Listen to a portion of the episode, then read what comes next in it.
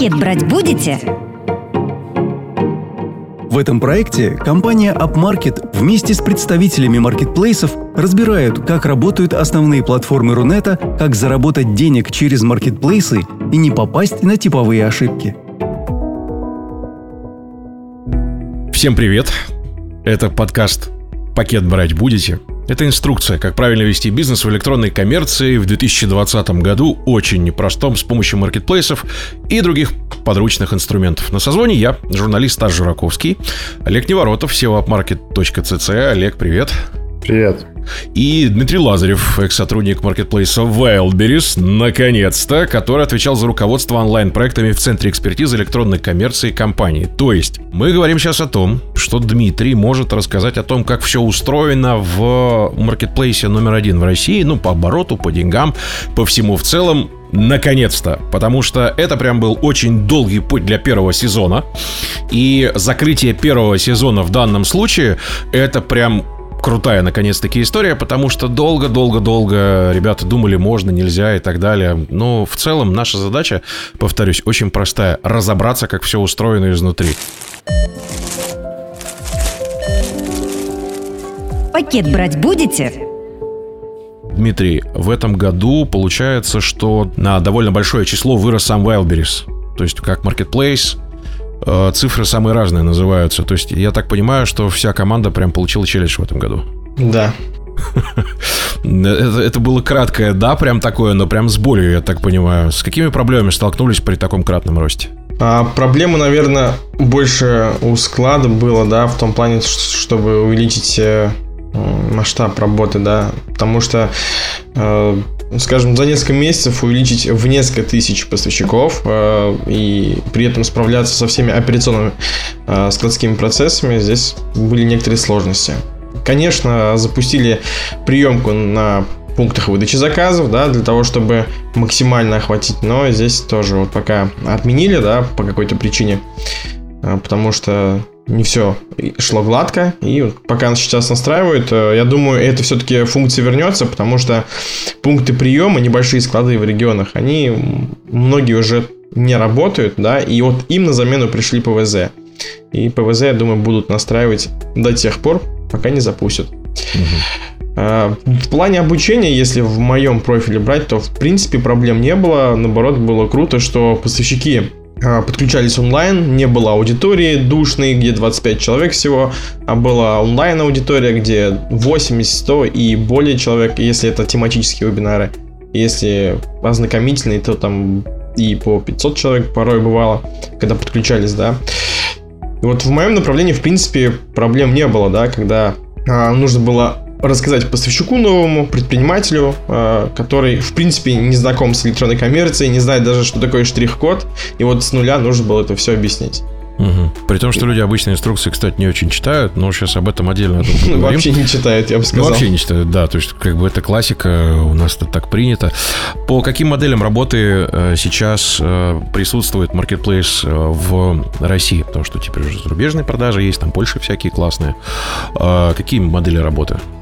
Модели работы именно с поставщиком, верно? Да, с поставщиком. А, две модели сейчас э, у Wildberries. Э, это э, fulfillment, прием товара, хранение и его дистрибуция, реализация. Далее вторая модель, да, это первая модель была у нас fulfillment.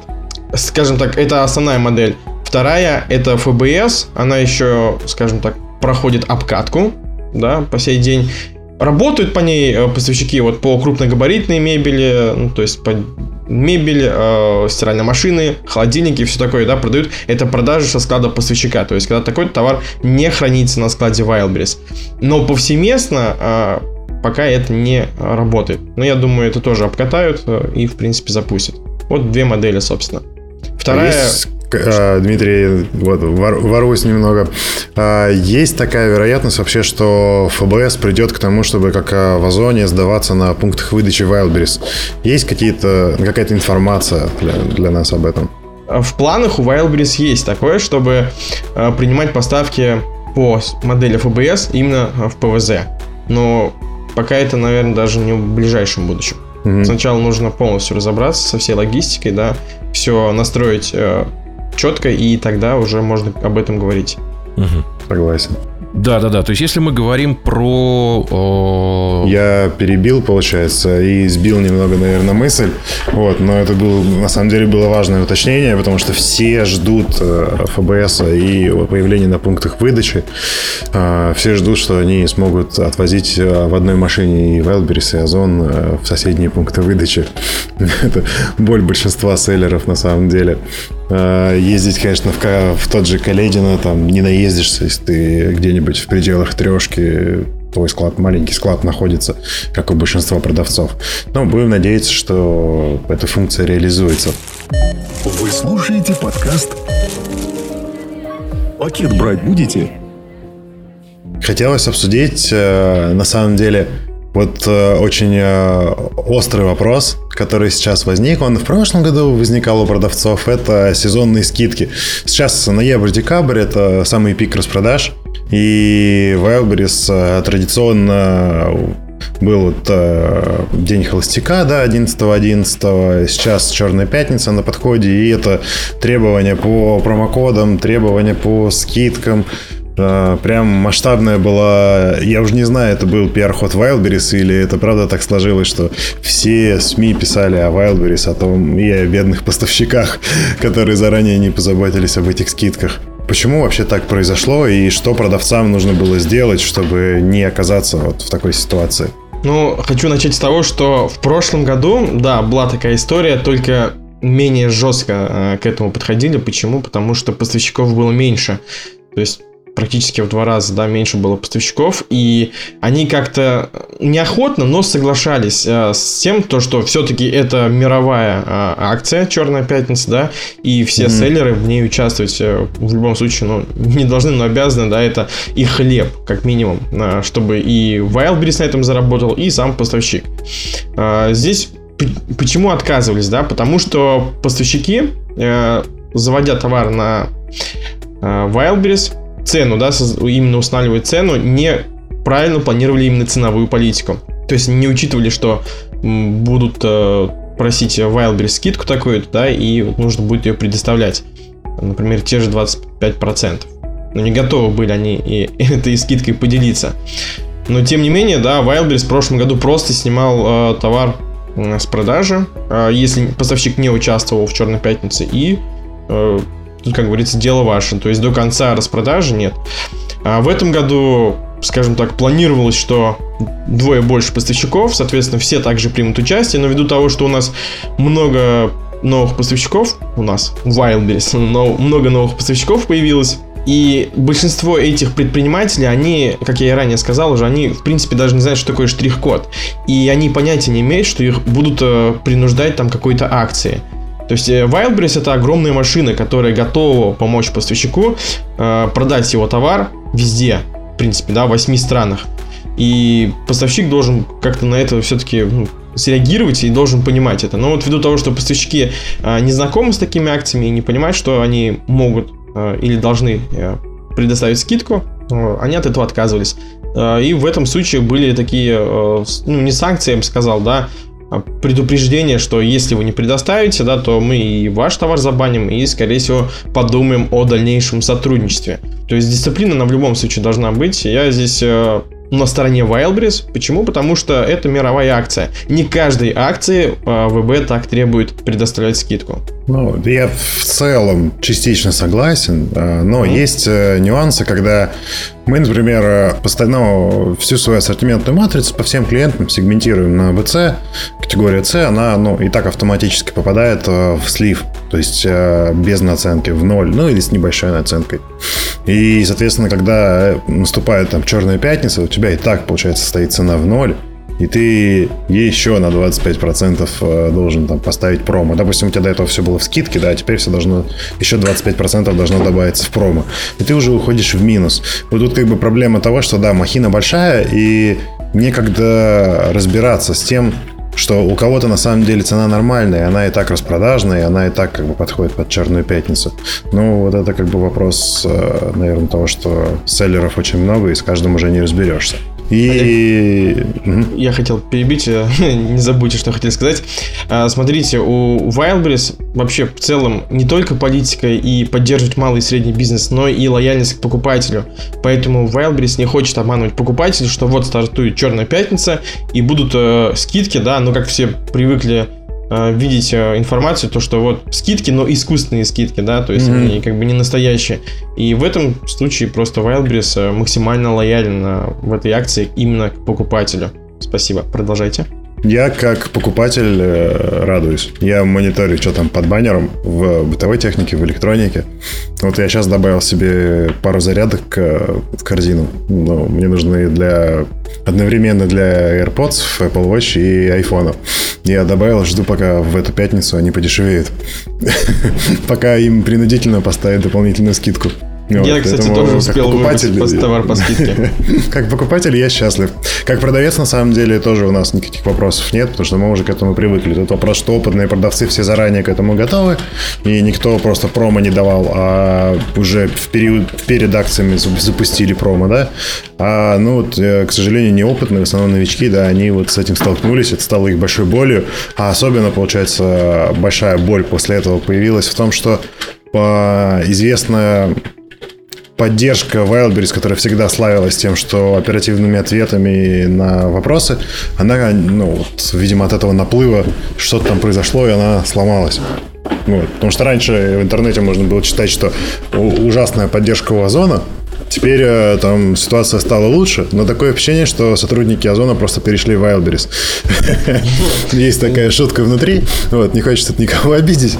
Да не, я не думаю, что так, просто дело совсем в другом. Ну, а, кстати, по поводу скидок, закрываю вопрос со скидками, потому что почему мы этот вопрос обсуждаем, да, потому что все чаще и больше сам потребитель э, пишет себе же и своим же как раз согражданам, что как бы Черная пятница очень часто на некоторых особенно площадках что-то как-то не совсем пятница. Рисуют цену в два раза больше, делают 25% скидку и типа мы тут по скидке все тебе продаем. Это тоже важный момент ну, для понимания. Ну, да. Кстати, а почему не так? Почему эта шутка неправильна? Давайте теперь перейдем как раз к технической поддержке. Почему шутка о том, что э, техподдержка Озона в Elvis перешла? На самом деле... Э, поддержка шутка. в да, спасибо, Станислав. Э, поддержка в на самом деле, она практически ну, в том же составе, ну, как плюс-минус, да, какие-то там сотрудники, может, другие отделы перешли. Но там еще большая часть сотрудников это новенькие сотрудники, да, которые в принципе не знали, что было, например, год назад, да, на самом деле для сотрудника э, поддержки очень важно знать, что, например, сравнивать год с годом то, также, да, есть определенный регламент, конечно, да, а должностные инструкции, они все изучают, но все равно должно быть понимание, то есть должен быть опыт, так называемый, и вот у молодых сотрудников, у новобранцев, так скажем, у них нету такого опыта, и поэтому они могут не справляться. И в итоге все вопросы льются к опытным сотрудникам Wildberries, и как бы они все не вывезут. Ну и тем более есть сотрудники, которые на телефоне, да, раньше на телефоне там регламент был совсем другой, можно было там и по 5 минут общаться и все объяснить. Сейчас регламент тоже совсем э, другой, и звонят по разным причинам. И по делу, и без дела э, звонят, э, плюс поставщиков стало в два раза больше, но поддержка не расширяется. То есть все вот на этом. Как она расширяется в плане телеграм-чатов, но не в плане сотрудников. Поэтому, конечно, здесь результат объективен. Пакет брать будете? Есть совет для слушателей, куда лучше обращаться за поддержкой? Все-таки на телефон, в сервис-деск, в телеграм-чат? А, смотрите, я бы сказал бы, в каких случаях э, стоит обращаться вообще в поддержку, да, там, я не могу найти инструкцию такую-то, это как бы вообще не вариант обращаться, звонить в поддержку, создавать запросы, э, проще найти любой другой чат поставщиков, и там а, вам больше расскажут, чем даже в поддержке. Там тоже опытные люди работают. Писать, если какой-то прям критический момент, ну, или, не знаю, там, скидка какая-то сомнительная, да, а опять же, можно также в первую очередь проверить по поисковым словам в чате Telegram. И если, например, там поставку не приняли или приняли не полностью, то здесь тоже можно создать запрос на поддержку. То есть нужно, чтобы были целевые запросы, а не по мелочи, да. Но опять же, мелочный запрос, откуда они рождаются? От того, что большинство предпринимателей, ну, к сожалению, да, я готов это признать, они не настолько грамотные, как хотелось бы, да. Потому что если мы их с нуля учим, что такое штрих-код, куда его клеить, как должен быть упакован товар, и вообще, что такое бренд торговый знак, то, конечно, это о многом говорит. И поэтому такие вопросы льются. И чем больше мелочных вопросов, тем больше работы. Да. Если есть конкретный вопрос, прям понимаете, что ну вообще больше нигде его нельзя решить, тогда только в поддержку обращаться сервис деск, либо телеграм-чат. Там, в принципе, одни и те же сотрудники практически сидят. Я бы от себя добавил, что когда формируете запрос, лучше указать побольше информации. Лучше она будет избыточной, приложить к ней скриншоты, стрелочки, чтобы сотруднику было понятно, что уже, возможно, какие-то базовые действия вы уже проделали, и они не помогли. Ну, в общем, чтобы получить уже детальный ответ. Если задаете общий вопрос о том, почему у меня не весь товар принят в приемке, ну, вам и скинут просто ссылку на инструкцию. Такой будет ответ. Вот, что есть раздел безличка, отправить вас в безличку, а вы, наверное, его уже посмотрели. Поэтому лучше тогда об этом тоже написать, что вы уже посмотрели там-то, там-то, эти действия проделали, это все не помогло. Верно, Олег, вы прям в точку попали. Ну, я когда в телекоме работал, такая универсальная была инструкция э, перезагрузите роутер. Вот, и э, перезагрузите роутер, чтобы не попадать просто на это сообщение. Да, правда, проделайте часть работы. Но исходя из этого, кстати, э, логично вытекает вопрос, а какие самые главные требования к поставщикам и какие чаще всего нарушают? Хороший вопрос. А, требования. Требования, наверное, пожалуй, в первую очередь э, к маркировке и упаковке товара нарушает, наверное, пожалуй, самое главное, да. Но вообще, первое, наверное, где ошибается поставщик, это не заполняет визитку, просто информацию о себе и о своем расчетном счете, да, куда ему должны поступать деньги. А потом возникают вопросы после там, двух недель продаж, а где мои деньги? Такое тоже, к сожалению, встречается, да. Это вот, наверное, самый первый. Второй, это в плане спецификации. Не знают, что такое бренд, не понимает, что это не обязательно должна быть зарегистрированная торговая марка, да, это не ламода, там требует регистрации торговой марки, здесь не обязательно. Назывался, главное уникально, да, не написать там артикул в качестве бренда, а нужно понимать, что под этим брендом будет продаваться товар. И нету понимания, что такое баркод э, и как правильно установить цену. А баркод, то есть ну, штрих-код товара, который должен быть на товаре. То есть они могут на товаре иметь один штрих-код, э, ведут его э, в спецификацию, он скажет, что этот штрих-код уникальный, он говорит, ну ладно, я пойду и сгенерирую новый. Генерирует новый, загружает, и по факту у них в карточке товара один штрих-код, а который, в принципе, да, а, не пробьется, соответственно, с тем, то, что на товаре. То есть два разных штрих-кода получается. А вот вопрос про штрих-коды. Некоторые крупные компании официально покупают штрих-коды а, и, получается, резервируют их за собой. Например, в каких-нибудь гипермаркетах, типа Окей, Лента, если этот штрих-код уже кем-то будет случайно занят, но он у тебя зарегистрирован, то у тебя будет приоритетное право на этот штрих-код. Что по этому поводу на Wildberries? Если я зайду с официально зарегистрированным, купленным, это, ну, я не знаю, как это делается до конца, честно говоря, не погружен в детали. Но, в общем, с купленным штрих-кодом, давайте называть это так, а на Wildberries уже кто-то его занял. А у меня 10 контейнеров этой продукции с этим штрих-кодом первую очередь э, вам необходимо будет предоставить документы, что они действительно вам эти штрих-коды принадлежат. Да, такая практика была, ну, по крайней мере, пока я работал. Как правило, JS1 Russia, вы можете зарегистрировать mm-hmm. штрих-код, как, скажем, авторское право некое такое присвоить. И если вы являетесь правообладателем этого штрих-кода, у того поставщика просто отберут, ну, скажем так, штрих-коды. Но такое, на самом деле, э, к счастью, наверное, да, встречается редко, но иногда все-таки бывает, да. И отбирают поставщика штрих-код, а тот э, перемаркировывать товар. Mm-hmm. На складе уже штрих-кодом Wildberries будет перемаркирован. То есть это проблема решаемая. Заканчивая тему о штрих-кодах, э, какие кодировки можно использовать?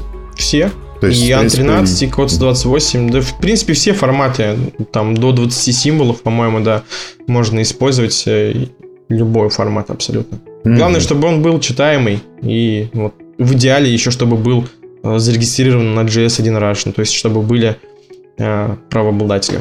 Угу. Да, понял. Окей, спасибо. Пакет брать будете? Если мы говорим про быстрый рост, то что сейчас на платформе растет быстрее всего? Те же самые поставщики, которые сейчас приходят, да, они же смотрят на то, что продавать лучше всего. Я, я понимаю, что может быть универсально это, это все, кроме быстро портящейся еды, но все-таки есть какие-то категории наверняка, которые продаются прям лучше. Но по-прежнему э, Wildberries занимает лидирующую позицию, это одежда и обувь. То есть fashion-сегмент, и далее уже, ну, конечно, сейчас уже многие другие категории догоняют. Это продукты питания, кстати, очень хорошо во время пандемии себя показали. Например, там детское питание, да, оно на 705%, если не ошибаюсь, где-то так они выросли в продажах по соотношению год к году. Да, то есть Здесь достаточно хороший рост э, именно в продуктах. Э, также догоняют другие э, категории. Я не буду сейчас говорить в цифрах, да. Почему? Потому что тут еще сезонность влияет. Сейчас, понятное дело, к Новому году все завозят товары и более востребованы к новогодние товары. Если говорить в целом, то по-прежнему лидирует одежда и обувь, а далее уже сезонность соблюдается. Угу. А под э, как раз вот растущее фудовое направление, ну, продукты питания, под него есть какие-то у Wildberries отдельные склады хранения или отдельная приемка? Потому что это же зачастую там может быть скоропорт, там, допустим, с две недели сроком хранения, это нужно принять максимально быстро, и, соответственно, ну, в общем, какая-то немного другая логистика, ну, кажется, что должна быть под эту группу. Вот э, дело в том, то, что Wildberries не продает товары скоропортящиеся, да, то есть mm-hmm. те товары, которые э, имеют срок годности менее 4 месяцев. То есть минимум это 4 месяца. Есть, конечно, исключения, когда там, например, 3 месяца хранения, да, и это уже отдельно обсуждается с отделом э, питания. Но mm-hmm как правило, то есть минимум 4 месяца должен быть срок годности. Я, и остаточный срок годности при отгрузке не менее 90%. Ну и там дальше идет так, то что чем больше срок годности, тем может быть меньше остаточный срок годности при отгрузке. Ну, то есть 18 месяцев, если да, то 50% срок годности при отгрузке может оставаться. Поэтому складов отдельных нету, температура до плюс 15 градусов, как обычно на складах. По влажности не скажу, честно, не замерял. Но вот по температуре, в принципе, она везде одинаковая. Это все строго регламентируется. Так, какие у нас еще вопросы по продукту? Напомните, по продуктам. Да, Условия? наверное, по продуктам я думаю, что здесь каждый случай может быть уникальный, и в общем-то, понятно, что если есть какой-то интересный продукт, и он там меньше четырех месяцев, ну, наверное, это уже разговор для обсуждения с категорийными менеджерами Wildberries, которые есть. Я, правда, не знаю, где обычному маленькому продавцу достать их контакты, чтобы обсудить. Вот у меня за время работы с Wildberries уже в почте скопилось много контактов категорийщиков, а вот где их взять э, обычному маленькому продавцу, мне непонятно. Есть, Есть какая-то универсальная формула ответа на это? А, когда-то, я помню, мне нужно было выводить категорийщика по косметике, по-моему. Ну вот, мы продвигаем довольно там крупные бренды. И, ну, в общем, это ни к чему не привело. Я задавал в сервис-деск вопрос, что типа, подскажите там категорийного менеджера или просто менеджера по косметике, с кем вообще можно обсудить. Мы там много-много-много ее продаем на зоне и хотим много-много продавать у вас. Развивать, делать промо там и так далее. А может быть, это была и не косметика. Но, в общем, не суть, мы просто много разного вида продаем. Но самое главное, что мне почему-то показалось, что через сервис Desk эти контакты не получить. Вот. Э, может быть, просто есть какой-то секретный алгоритм запроса? А, секретный алгоритм запроса в том, чтобы иметь объемные, ну, огромные э, продажи и огромные поставки. Другими словами, категорийный менеджер э, связывается да, сам с поставщиком, если у него огромный оборот. Там от 10 миллионов и более, да. То есть мелкие поставщики, ну так назовем, да, ну, обидно, наверное, но все-таки, да. И ПЭшники, угу. да, они с ними категорийный менеджер не связывают. Ну, сами понимаете, там сейчас больше 73 да, 73 тысяч поставщиков на Wildberries, а категорийных менеджеров как бы поменьше достаточно. И поэтому на всех им не разорваться. И здесь вот общее, да, это служба поддержки. А если уже вы показали себя как э, хороший поставщик, да, э, с хорошим оборотом, с высокими показателями, то с вами будут уже отдельно работать. А есть такая когорта менеджеров, в смысле не категорийный менеджер, а личный менеджер, то есть там э, менеджеры по сопровождению продавцов, ну пусть даже крупных, допустим, от там, 30-50 миллионов. Или все-таки это обычно категорийные менеджеры, а те, те компании, кто говорит, что у них есть э, личный менеджер, это они путают их со своим категорийщиком. Скорее всего, да, они путают с категорийщиком, потому что личных менеджеров сейчас нет. Угу. Они какое-то время назад были, может быть, год назад, ну, в связи с оптимизацией Wildberries, да, сейчас много что оптимизировали, и Э, и категорийных менеджеров, пожалуй, тоже, мне кажется, поубавилось. Поэтому о личных тут, в принципе, речь не идет. Вообще, в целом, если говорить о позиции в ВБ, да, то позиция у Wildberries такая, да, что вот вам инструкции, вот вам условия, читайте, вникайте, э, саморазвивайтесь, самообучайтесь. Э, если какие-то прям критичные вопросы, вот вам поддержка в помощь. Э, никто, скажем так, прям за руку проводить не будет. Потому что сейчас есть множество и блогеров, которые набирают курсы, обучают э, поставщиков и спокойно, успешно, да, поставщики проходят обучение и выходят в топ продаж. Ну, в общем-то, равные условия для всех получается. Да, верно. А... К этому и пришли. Пакет брать будете? У нас есть э, коллеги с нашего сегмента веб-маркета, есть коллеги по рынку, которые, не буду называть эту компанию, они в свое время вещали массово о том, что мы вот там такие VIP на Wildberries, что у нас даже свои отдельные ворота есть на выгрузку, на которые мы подъезжаем без очереди. Я думаю, это было более двух лет назад, скорее всего, mm-hmm. когда были э, условия сотрудничества другие, не единые. Э, сейчас и поставщиков было меньше. То есть, когда я приходил mm-hmm. в Wildberries там, в 2018 году, это, и, ну да, начало 2018 года, э, поставщиков было около 8 тысяч. То есть, вот, принципе, при мне, да, такой вот рост произошел колоссальный, когда уже очень много прибавилось поставщиков. Там, сейчас, представляете, от 8 до 70 тысяч. Это колоссальный рост. Да, да. Мы застали, стали свидетелем работы с Wildberries, наверное, с 17 года, если не раньше даже. Ну и, получается, застали все эти изменения. И как вот видим, как все это происходит, как все меняется. А, с одной стороны, все растет, грандиозно растет, и наши продажи растут, и наш опыт растет, а с другой стороны, видим просто дикую конкуренцию в категориях, когда категория в начале года была там тысяча, тысяча артикулов, а в конце года там уже 20 тысяч артикулов внутри какой-то там подкатегории условно. И это поражает. Да, это с точки зрения развития Wildberries это круто. С точки зрения продавцов это, конечно, не очень хорошо, потому что выручка на SKU падает. Но конкуренция.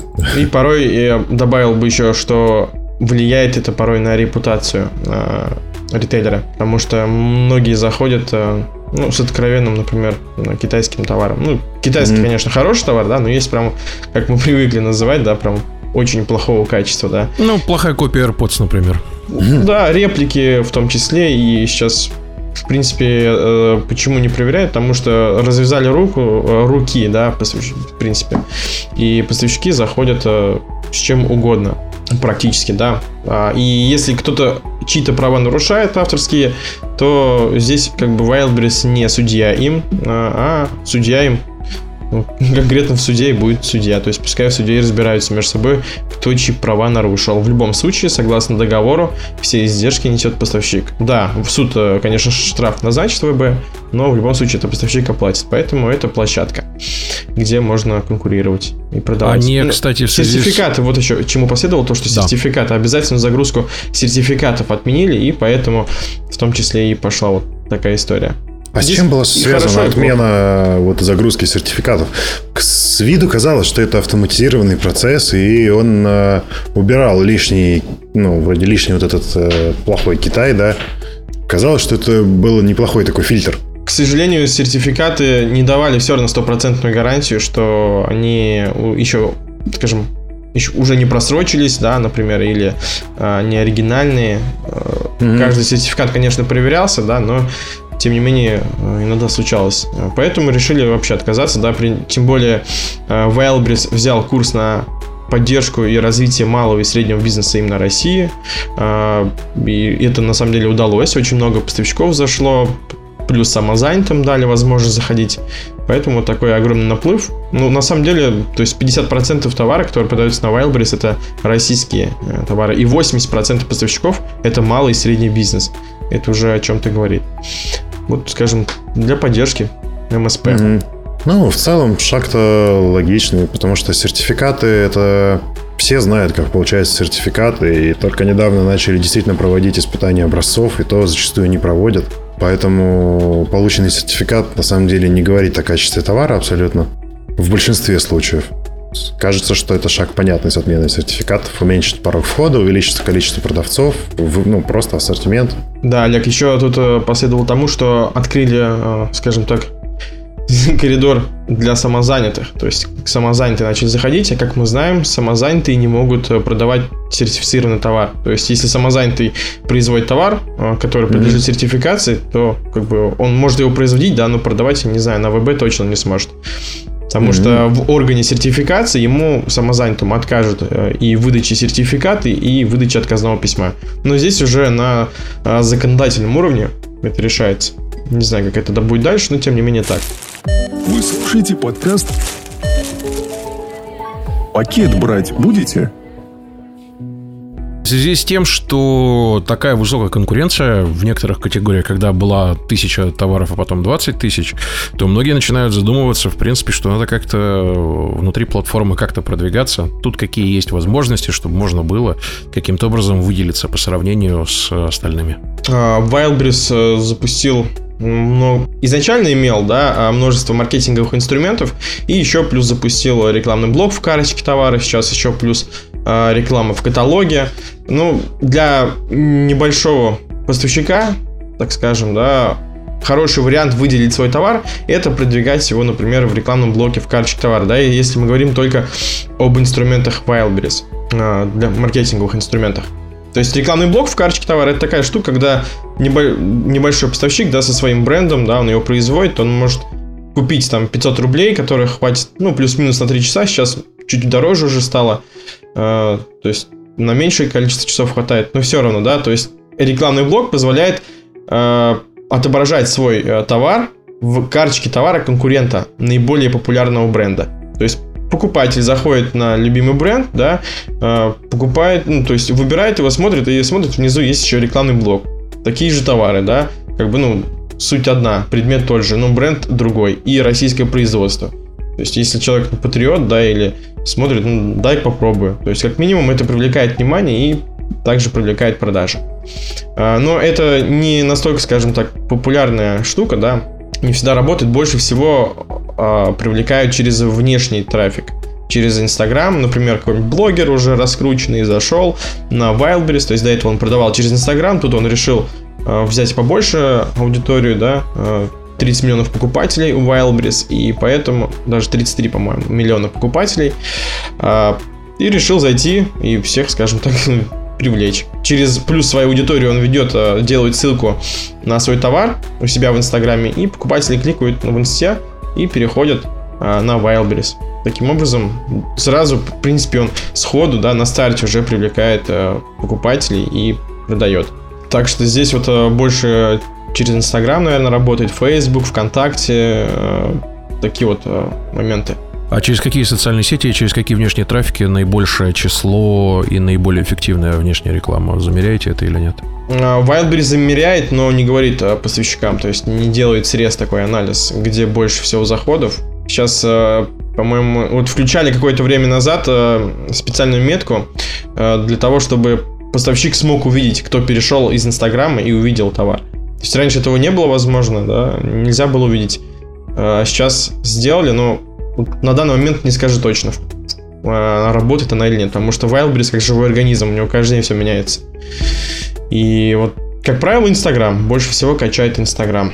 То есть раскручивается в Инстаграме э, и ссылки на товар там же и предоставляют. У меня вот по внутренним рекламным инструментам есть вопрос. Самая большая проблема э, внутренних рекламных инструментов в оценке их эффективности. Сейчас Wildberries начал, э, отрисовал там, красиво визуализировал воронку продаж, где в конце видно, сколько было оформлено заказов в течение этих трех часов, пока реклама была. И, но самая большая проблема здесь в том, что показывает заказы оформленные только в течение этих трех часов. А вообще, мне кажется, что поведение покупателя на Wildberries это отложить в корзину, что-то там чуть-чуть поднасобирать, а потом вечером уже этот заказ оформить. Ну, ну как-то вот я так делаю, по крайней мере, и мои знакомые. То есть есть как бы отложенные покупки которые, получается, не попадают в эту аналитику, и из-за этого рекламную кампанию ты оцениваешь э, не совсем правильно. Ты думаешь, что она менее рентабельная, чем есть на самом деле. Да, верно, так оно и есть. То есть по факту, скажу так, у Wildberries есть информация, опять же, да, что вот основной пик, да, просмотра, да, поиска товара и добавления его в корзину, там, например, там в обеденное время, а уже приобретение решения, да, о покупке принимается вечером. То есть человек пришел после работы, так посмотрел, да, это мне на самом деле надо, и купил. То есть это, конечно же, видит э, marketplace, но э, поставщик нет. И это на самом деле очень плохо, потому что э, есть над чем работать marketplace для того, чтобы предоставить данные. В плане эффективности, да, не все, конечно же, эм, маркетинговые инструменты эффективны. Здесь даже спорить нечего, да, понятное дело. Какой-то более эффективный, какой-то нет. Но, тем не менее, мало аналитики я бы больше аналитики предоставил. Ту же самую метрику, например, да, какие например, ну, знаете, да, у Яндекс э, Директ там зашел на страницу там горячие точки, не помню, как точно называется, да, метрика, да, да. да, то есть какие больше кликабельные, куда просматривать больше, то есть, может быть, покупатель доходит до третьей фотографии и больше не смотрит, да, то есть так, ну, побольше информации. Но здесь вот, к сожалению, Wildberries, да, WebVisor, вот, спасибо, э, нет аналога, как минимум. Может быть, когда-то к этому придут. Но когда я работал, мы общались э, с коллегами, говорили, а, а зачем? То есть, пускай продают, пользуются, э, делают вывод до и после. Ну, как бы такая вот примитивная аналитика. Я объясню, на самом деле, почему и для слушателей, почему вывод до и после делать не совсем корректно. Потому что вы не знаете, сколько... Допустим, вы запустили одну рекламную кампанию сегодня и продали 10 стаканов. Точнее, сегодня не запускали и продали 10 стаканов. И запускаете завтра в аналогичное время аналогичную рекламную кампанию и продаете 15 стаканов. То есть э, можно сделать вывод, что при запуске рекламной кампании вы будете продавать на 5 стаканов больше. Но на самом деле возможно, что это не так, потому что трафик от, на ВБ, он день от дня отличается, неделя от недели отличается. Сегодня больше трафика гнали, завтра меньше. Падение трафика на самом деле их видно по продажам. То есть когда ВБ прям гонит в акции трафик, да, или просто бывает ну, какие-то дни, ну прям видно всплески по чатам, видно, что у всех там растущие вверх графики. И вот из-за этого такая оценка до-после, она неэффективна. И э, на основе нее можно сделать, ну, прям совсем какие-то поверхностные выводы с кучей-кучей допущений. Вот, я бы на самом деле не советовал никому так делать. Но если товар маржинальный, то можно просто запускать и не смотреть на эффективность. Это все равно наверняка лишние заходы в карточку и просмотры э, отражаются на ранжировании товара, на его выдаче в каталоге. Наверное, только с, с этой точки зрения стоит запускать и пробовать все рекламные инструменты. Ну, это мое личное мнение, по крайней мере. Слушайте вторую часть беседы через две недели. Пакет брать будете?